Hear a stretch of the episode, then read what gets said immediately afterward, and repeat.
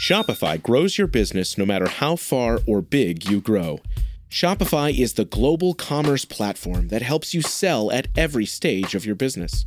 Whether you're selling your fans' next favorite shirt or an exclusive piece of podcast merch, Shopify helps you sell everywhere. Shopify powers 10% of all e commerce in the US. Allbirds, Rothy's, Brooklinen, and millions of other entrepreneurs of every size across 175 countries. Plus, Shopify's award winning help is there to support your success every step of the way. Because businesses that grow, grow with Shopify. Sign up for a $1 per month trial period at shopify.com slash income, all lowercase. Go to shopify.com slash income now to grow your business, no matter what stage you're in.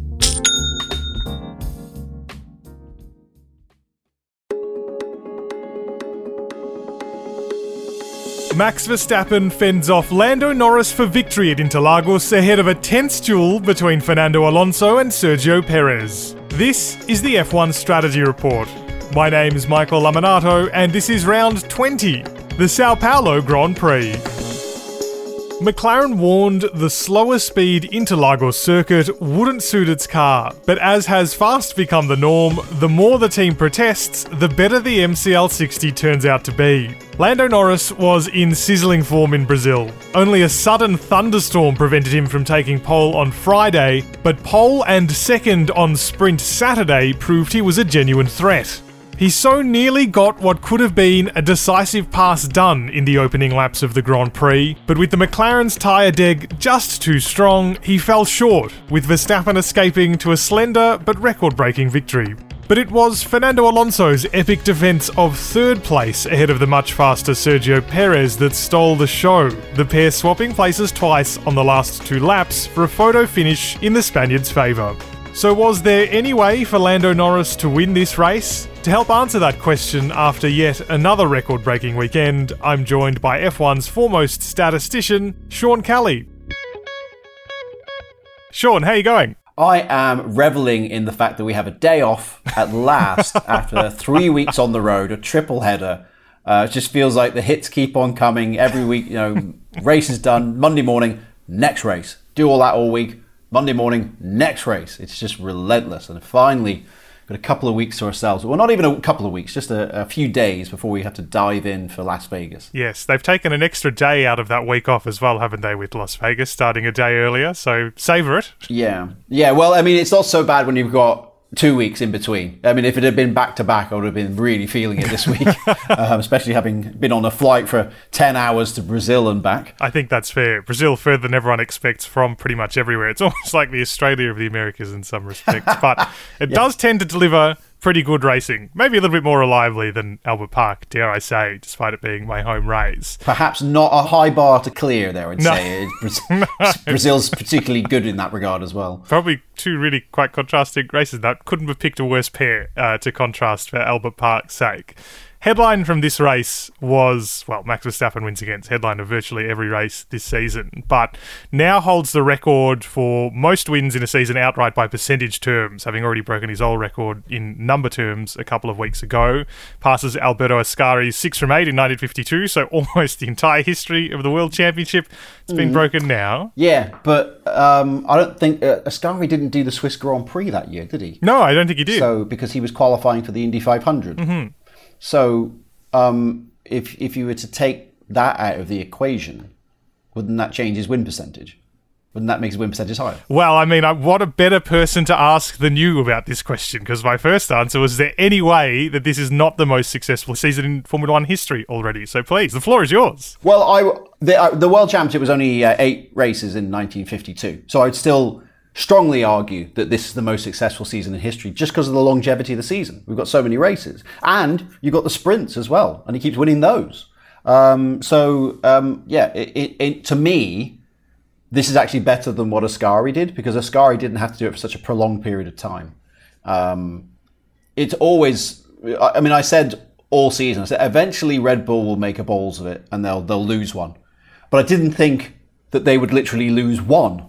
You know, I thought uh, that, that eventually a couple of you know there'll be a couple of times they drop the ball and somebody else comes in and wins a race.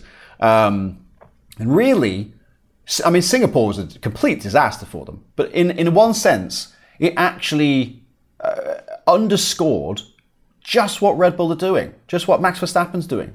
They had one weekend where they completely, completely ruined it for themselves. But that shows how brilliant they have been so long in this season that they don't make those mistakes.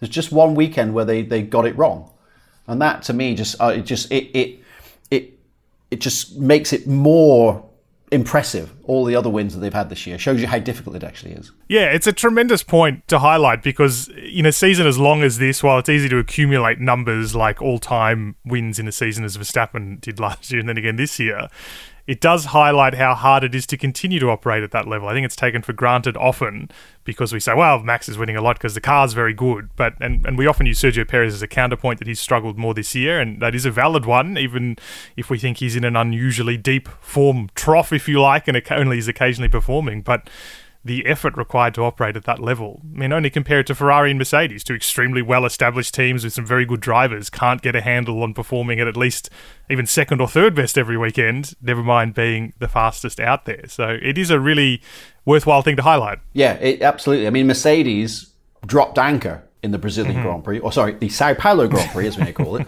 um, because they went they went backwards all day. But Ferrari didn't even, you know, in one the case of one car, didn't even get to the start. You know, this is it, it is the usual Keystone Cops arrangement from Ferrari again. Second time in the last four races that a car has not made it to the start line from the Scuderia. What is going on there? I mean, again, you know, it, it's just things that things that aren't Red Bull things. Yeah. They're not. You know, Red Bull don't start going backwards through the field during a Grand Prix, and, and, and they do get both cars at the start of the race. So, you know, there's the basics. You could just say that Red Bull are making the fewest mistakes of anybody. It's not necessarily.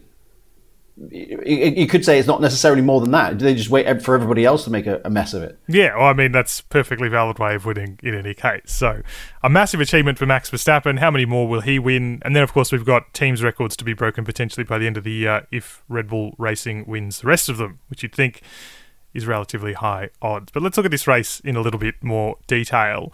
Uh, for the third round in a row, Max Verstappen, though he won, obviously did face relatively serious threat in the form of Lando Norris this week. McLaren driver was the only one really close to Verstappen's pace. They both finished around half a minute ahead of everyone else, and there was only eight seconds between them. Uh, this was set up by that red flag. We might talk about that a little bit later. It meant Lando Norris started the restart from second, where he thinks he certainly had the pace to have started from had qualifying gone a little bit more smoothly smoothly. Started with a fresh set of softs, really throwing everything at it. Almost made the pass, only a couple of laps into the start, down the DRS zone into turn four, but didn't quite have the tyre life to keep up the challenge. It was only a relatively small difference over all three stints, as we said, about eight seconds. The pace was very close. Do you think there was any way McLaren could have approached this race differently, given they essentially echoed Max Verstappen's strategy to have had a better chance of winning this one? No, in actual fact, I mean, when that red flag came out, um, I actually thought that that was the best chance they had because obviously Norris made that lightning start, taking advantage of the Leclerc-less starting grid, uh, and found himself second when the red flag came out. But there was there was a crucial element to the restart, and that was that Norris put on brand new C4 soft tires for the restart, whereas Verstappen had scrubbed uh, C4s. So I thought, okay, this is McLaren going all in, probably taking their set their a remaining set of the new soft C4 and betting it all, effectively betting it all on red. No pun intended. um, actually, pun. Actually, no pun intended here. Uh, save it for next week, Sean. yeah, well, yes, we've got to say the, we've got to say the gambling puns for Las Vegas, haven't we? Um, yeah. But yeah, but by but by putting the new set on at that restart, they were basically saying, "Let's go for it now. Let's try and get Verstappen into turn one," because they knew from the previous day oh so well um, that Verstappen um, had beaten Norris into turn one uh, in the sprint. So they knew that it is possible to get the lead from second on the grid. So they probably that was the thinking there, and I thought, well, that's here we go. We should get should get a good rumble down into turn one if Norris is on new tyres. But as it was, Verstappen absolutely nailed the restart, and um, he he was briefly under threat there when Norris was in the DRS zone. But once um, after Norris had had a go at him, uh, he then fell like 1.088 seconds behind. And it was at that point I thought, right, that's that done and dusted because he'll never get, he'll never touch him now because now he hasn't got DRS. So now Verstappen will start drawing off into the distance, which he duly did, which is a common trait of the 2023 Grand Prix season. Yeah, it sort of sums up so much. And also, we saw a, a, glimpse of this, I suppose, the day before, as you, as you mentioned in the sprint. The three stints of this race all more or less echoed performance trends we saw in the sprint. Fair enough. They're the same cars. Parc Ferme means they're exactly the same setup, pretty close anyway, uh, between the sprint and the Grand Prix. It was essentially Norris being very close at the start of each stint and then fading a little bit more over the distance as he had worse tyre degradation on a weekend in which the sprint format has been in the spotlight, this was our last of six this season, and there's a lot of talk that the format will be shaken up again next year in some way, still to be decided. Do you think this precursor element, by whereby we really learn quite a lot from the sprint, is something Max Verstappen has said as a, a precursor for what's going to happen in the Grand Prix, is something that should be considered when we're looking at potentially different formats? I absolutely think that if you're going to persevere with this sprint idea, more should be done to make it different from the Grand Prix. I've said since it began that what I'd love to see is the fuel flow removed for the sprint format mm. because then you would have um, unlimited fuel flow. All right, you want to call it a sprint? Let's do a sprint. Let's put maximum amount of fuel in the car. But the the, the, the trade off here is how much are you willing to risk the life of the power unit with that extra power that you would have against making a few, a few positions in the sprint against the you know having to change a change an extra power unit component later in the season. Um, it's always a good idea to give the teams enough rope to hang themselves with because that's that's when human error comes into it. and it is hu- it's human error that we actually want to see in Formula One. If we didn't want to see human error, we'd be watching robo racing where there is no human error. It's actually you want to see the human mistakes come into it um, and that that to me it, it encourages something to, that they can miscalculate. Except Ferrari, of course, who are actually quite good at doing it even without our help. Uh, but putting them aside, um, uh, that's what I would like to see done. And of course, there has been some speculation about changing the timetable, the schedule of the weekend, and maybe you know, do we put sprint qualifying on Friday and normal qualifying on the Saturday? Now, if you did that, what you could say is, let's remove the fuel flow limit on Saturday only, because then you've got a sprint race and the qualifying session for the Grand Prix, and both of those sessions would be maximum power, right? Just just in those two sessions, you'd have maximum power. Um, so that would be really interesting. Um, but unfortunately, I don't think it's very uh, politically correct. I don't think it, it bearing in mind that Formula One is trying to be net zero for 2030. I don't think mm. it, hmm. it doesn't, it's not sending a good message about its, its eco-friendly credentials by saying we are basically guzzling all the fuel in the world in these power units on a Saturday. It's not really, it's not really the, the message they're trying to convey. But to me, to me, that's, that would be very interesting because then you'd have two distinctly different race events where you've got to conserve elements on the, in the Grand Prix format, but you actually just go hell for leather in a sprint. Yeah, I mean, it's a good way to create a performance differentiation because I think that's certainly something that needs to be considered. Otherwise, you just have multiple race events with very similar performance envelopes, and not every race is going to be unpredictable enough uh, in other conditions to give you dramatically different results. And I think we saw that, for example, well, we've seen it a couple of times, nearly six times, in fact, this year, with only a few real outliers. Well, I was going to say, of course, that I mean, the sprint, um, the, the one-two in the sprint was the same as the one-two in the Grand Prix. So um, you know, and, and it was 53 thousandths away from being an identical top three because Perez was third in the sprint and was nearly third in the Grand Prix. So, I mean, that doesn't really speak well to the concept of the sprint adding any jeopardy to the Grand Prix format, does it? Because you could almost pick your top three based on the sprint. Exactly right. And I think that's something, if we're talking about increasing the spectacle, okay, while more racing is better than more practice, at least from the spectator point of view, if it's the same outcome, it's going to get old pretty fast, particularly if we end up getting more sprints over coming years, even if we're still in a relatively limited trial. But I, I will, I will admit, I mean, I'm a purist. I didn't, I never met a fan before 2021 who said, "Let's have sprint racing." That sounds great. Never met. That was always, it was always something that was a corporate thing. It was something that people in high office thought, let's let's do this. This sounds great. And I never met a fan who actually said, hey, I want sprint racing. Um, once it was implemented, I, I I find it hard to deny that it is objectively more entertaining than watching a f- free practice three.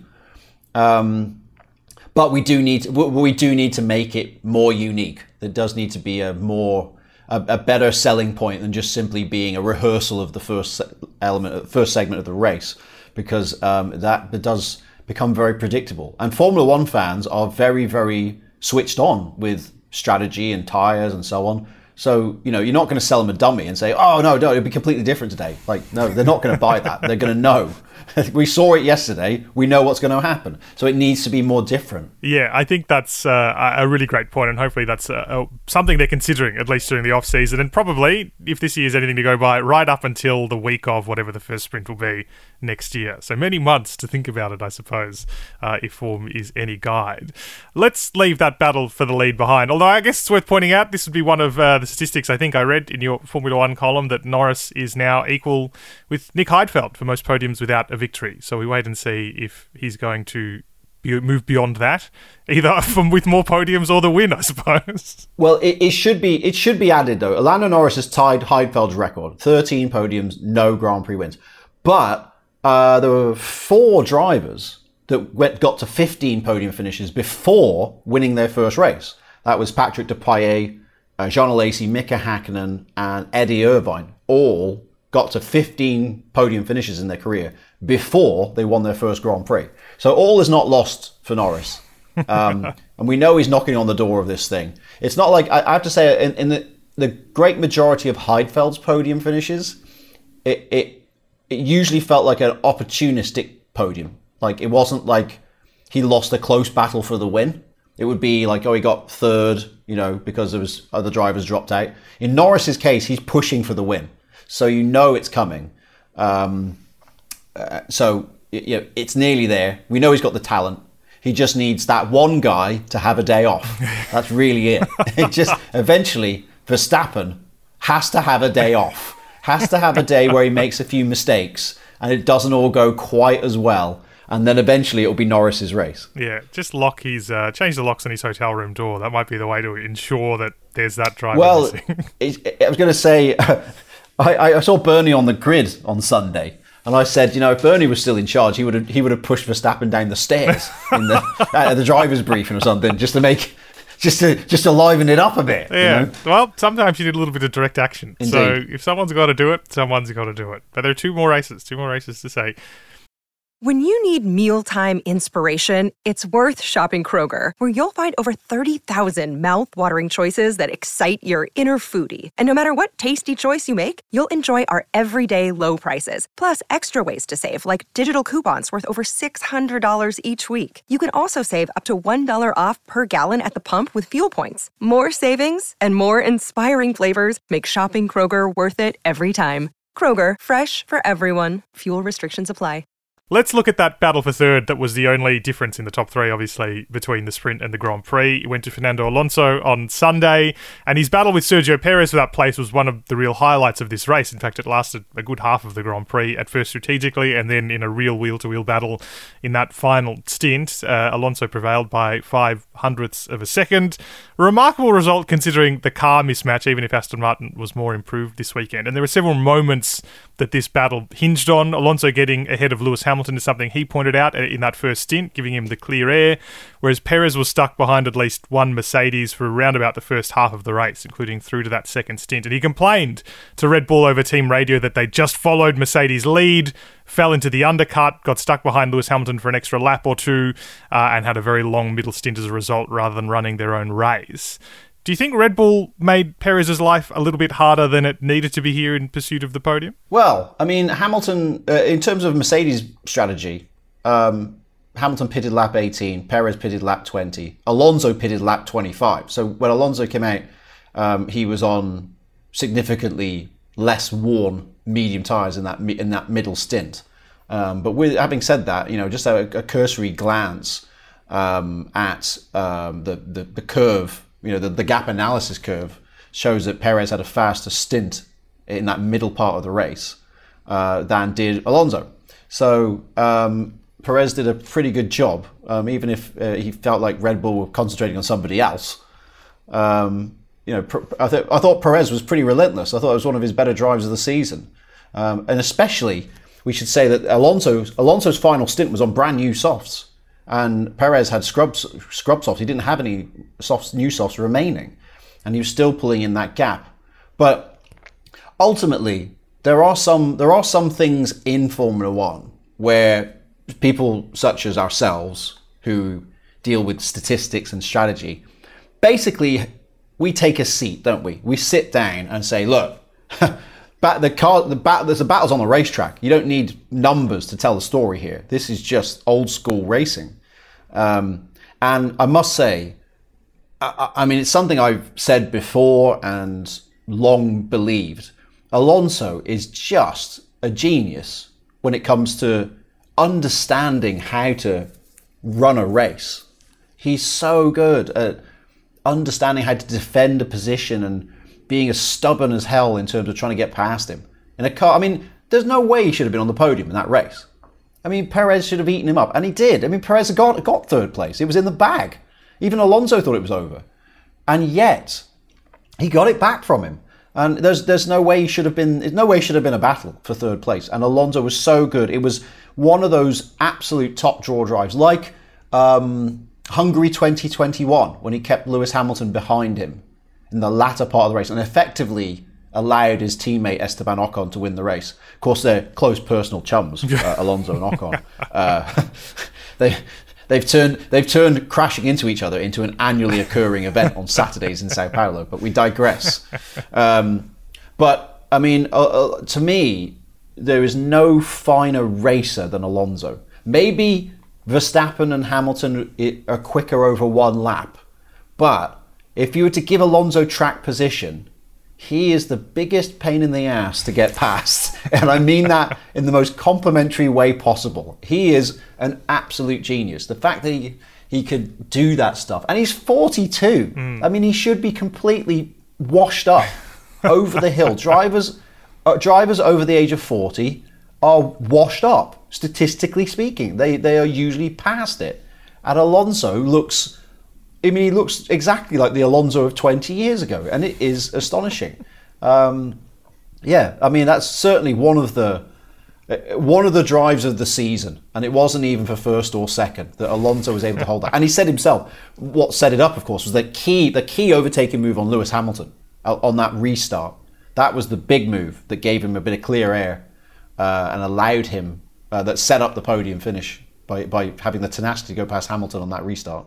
Yeah, exactly. And it gave him the opportunity to manage his own race. A fair bit behind the leading two, but sufficiently ahead of the battlers behind him. And what I think is really interesting about Fernando Alonso's race, or what I think is really telling about him being able to deliver that outcome, is that he could see from the beginning he was going to need a lot of race management to make sure he was in the best possible position to defend against Sergio Perez in that final stint. There was this really great long race of management waiting for that last battle. It's rare, I guess, in drivers. There are only a handful I can think of who can see a race in that broad picture way from the very beginning of the race. This wasn't a decision he made in the last stint or even at the last stop where he could see Perez in his mirrors pitting before him and asking the team what the strategy needed to be. It was a race long mission to defeat Perez by five hundredths of a second. Yeah. I mean, a lot. if, if ever if ever a, a driver epitomized the concept of 4D chess, it's got to be Fernando Alonso, isn't it? He is such, I mean, he's such a tricky customer. He is just brilliant, and um, yeah, it's one of the feel good stories. And I, and I loved, I loved, by the way, I love seeing the embrace between the two of them in in in the bullpen interviews afterwards. You know, that just goes to show through all this endless data, GPS, strategy, stats, all the stuff that we spout. You know when it comes down to it, they're, they're, all just grown up kart racers who want to go wheel to wheel with each other. That's what they live for. And they had a mass, they had an amazing battle. You know, in the in the in uh, sort of uh, uh, the spirit of Villeneuve and Arnoux, and uh, we were privileged to see it. And actually, I, where I was positioned, um, I was literally above the start line. The start line was directly beneath me, so I saw with my own eyes the finish. And I must say, I, I, when I saw it with my own eyes, I clearly saw that, that Alonso got third. I was like, oh, I just got it. And um, my boss was standing next to me, thought uh, Perez had got it. and the reason is because he thought the start line was the finish line. But of course, the finish line is a little bit further back. It's where the pit in is level with pit in, as it is with all racetracks. So the finish line's a little bit before where the start line is. And um, those of you with long memories will remember that at, at Jerez in '86, Senna beat Mansell by a 16 thousandths of a second. Uh, And they were we, they were they were side by side going across the finish, but the, the finish line was in a different place to the timing beam.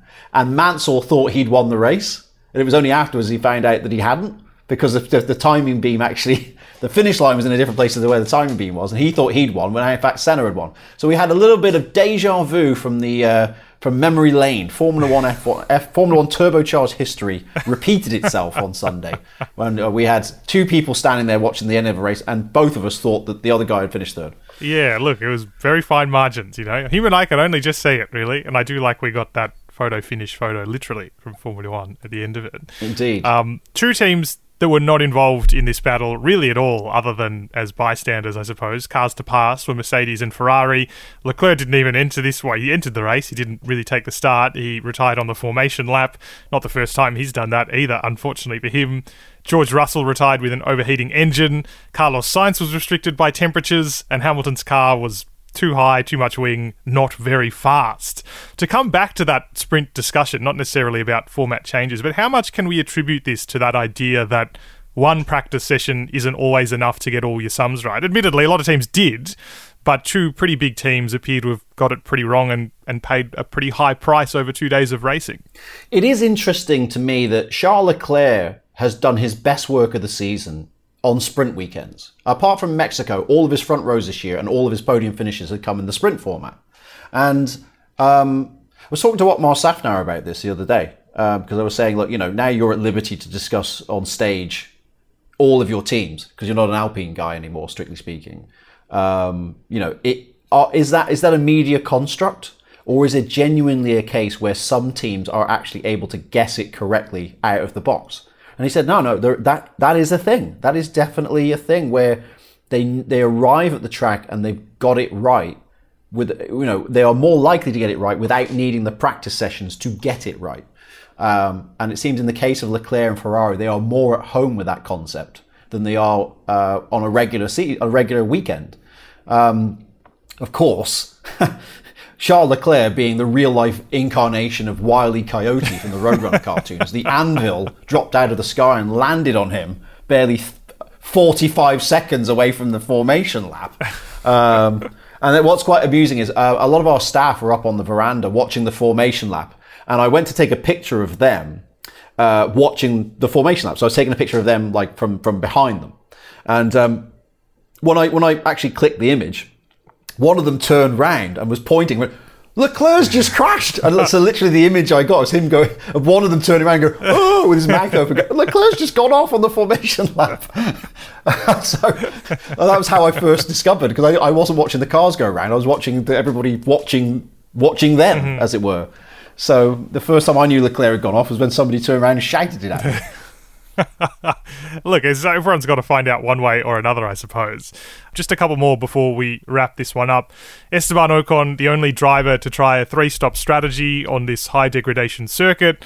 He lost out to Yuki Tsunoda and his teammate by the end of the race, but did score a point for 10th place. Are you surprised more teams didn't try the three stop given how high degradation was and how much better the softer tyres were than the harder ones here? Well, Pirelli offered it as a as a suggested strategy. I mean, they they came into it saying, okay, so the two stopper is probably Plan A, and we're you know probably starting on the red, the red C4, uh, middle stint on the medium, end on the red C4. Now, as it turned out this weekend, Pirelli got it almost exactly right. The the windows that they suggested and the compounds that they suggested. So you start on the C4, move to C3, end on C4 pretty much everybody did it. Um, so that's not always the case. I mean, Pirelli actually do possible race strategies every race. We get an email in the press, in the media, saying, "Okay, here's here's what we're thinking is the best idea." Um, and sometimes it's completely wrong because you know track condition can change, circumstances can change. Because obviously, you know, if a safety car or a virtual safety car comes out, you can just bin this off and say, right, we're now we're now we're just improvising what our strategy is. But in this case, Pirelli were almost exactly right. Um, w- one of the alternate plans was a three stopper with starting on the soft, again second stint on the medium, and then um, two more sets of C4 tires to get to the end, and that is exactly what Ocon did. So, uh, so Ocon effectively ran the Plan B strategy, if you will. Um, so, am I surprised more people didn't try it? Well, I mean, not really. I must say, I, I, I did I did come into it feeling strongly it was going to be a two stopper, and um, you know, I don't, I I, conf- I confess full full confession to the listeners here. I haven't actually analysed Esteban Ocon's tyre data because he only finished 10th in the race. Um, I was obviously I, in my job, I'm, I'm more preoccupied with what's happening right at the front. Um, but you know, given Alpine's situation right now, it, it, you know, it's not not the worst idea in the world to try something a little bit different. You never know; you might gain a few positions. I don't think I don't think Alpine are out there to score one point per race. That's what they got for the second race in a row, so it's something. But um, you know, if they rolled the dice on it and it turned out that the deg was higher than everyone anticipated, maybe they would have made up a couple of positions. Um, it should also be said, of course, that Ocon uh, for his final stop had an extra set um, of new tires remaining, so he was able to go onto that at the end. So he was one of the what four drivers on the track um, who ran the final stint on a brand new set of tires. So that he probably they probably felt like, yeah, well, we may as well factor these in. You know, why wouldn't why would we leave an extra set left over? Might as well go for it. And as a final point, two drivers who spent almost the entire race a lap down, pretty much from the second lap of the race, Daniel Ricciardo and Oscar Piastri, were involved in that first lap crash, pitted at the end of the first lap for repairs. Race was red flagged on the second lap, but they lost that second lap. They didn't complete it and there was no facility in the rules heading back to the grid for them to resume the lead lap.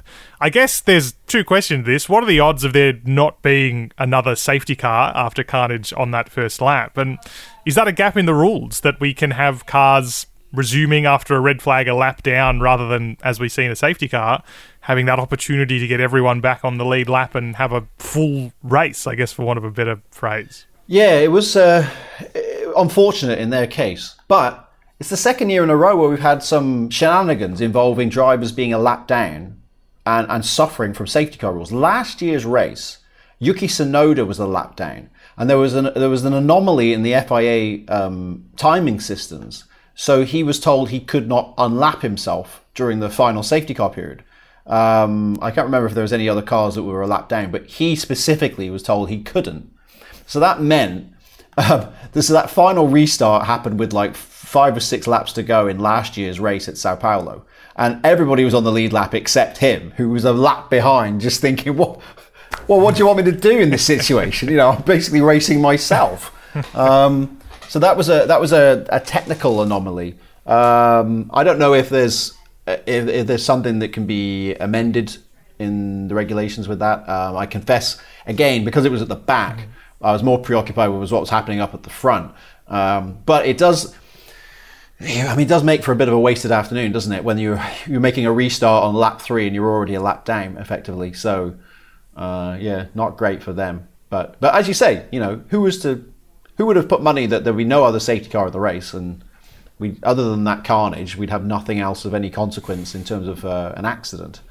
You know, win some, lose some. You know, there's been times in the past where I mean, I can think of Alonso. I think Alonso had two flat tires at Baku in 2017, yeah. was it? And he came back and finished in the mm-hmm. points. So, you know, some days it goes really well, and then other days it just doesn't. So, you know, that's life. But they were very, I mean, they were unlucky. Obviously, they're kind of caught in other people's accidents. You know, I mean, Ricciardo was lucky in that the, the tire clattered the rear wing and not the cockpit. I, I, I read that he said he, he ducked, he mm-hmm. physically ducked in the car when he saw it coming towards him. Now, of course, he might have been okay with the halo, but you don't like to put that to the test. So I'm glad that uh, there was no injuries caused by debris. Mm, yes, uh, it is. Uh, I feel like I've been saying this everywhere. This is one of Ricciardo. Well, it is his worst circuit in his career. So, of course, if a tyre was going to fly into the air and break someone's rear wing, it was probably going to be his, unfortunately. And if there was not going to be a safety car in a race on which he was not on the lead lap, probably Brazil as well. And we wait to find out if that bad luck rubs off on Oscar Piastri, his compatriot too, who was caught out by the same situation. Unfortunate races for them. Pretty good race for Max Verstappen and Lando Norris. Very good race by Fernando Alonso. Only two more to go. Will they be as exciting as this? Well, we'll wait and see. Sean, thanks so much for joining me. Pleasure to be on again.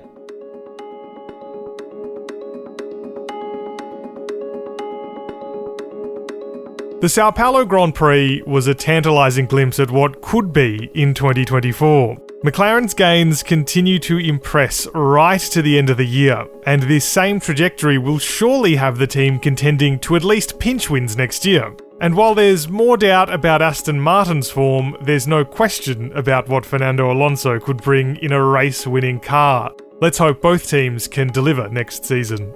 Thanks very much to Sean Kelly for joining me to debrief the Sao Paulo Grand Prix.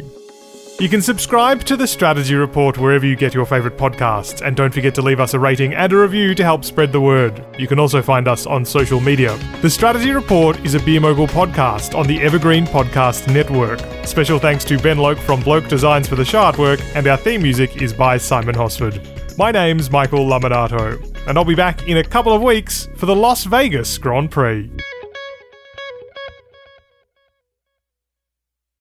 Get ready, race fans, because the ultimate NASCAR experience is about to hit the airwaves.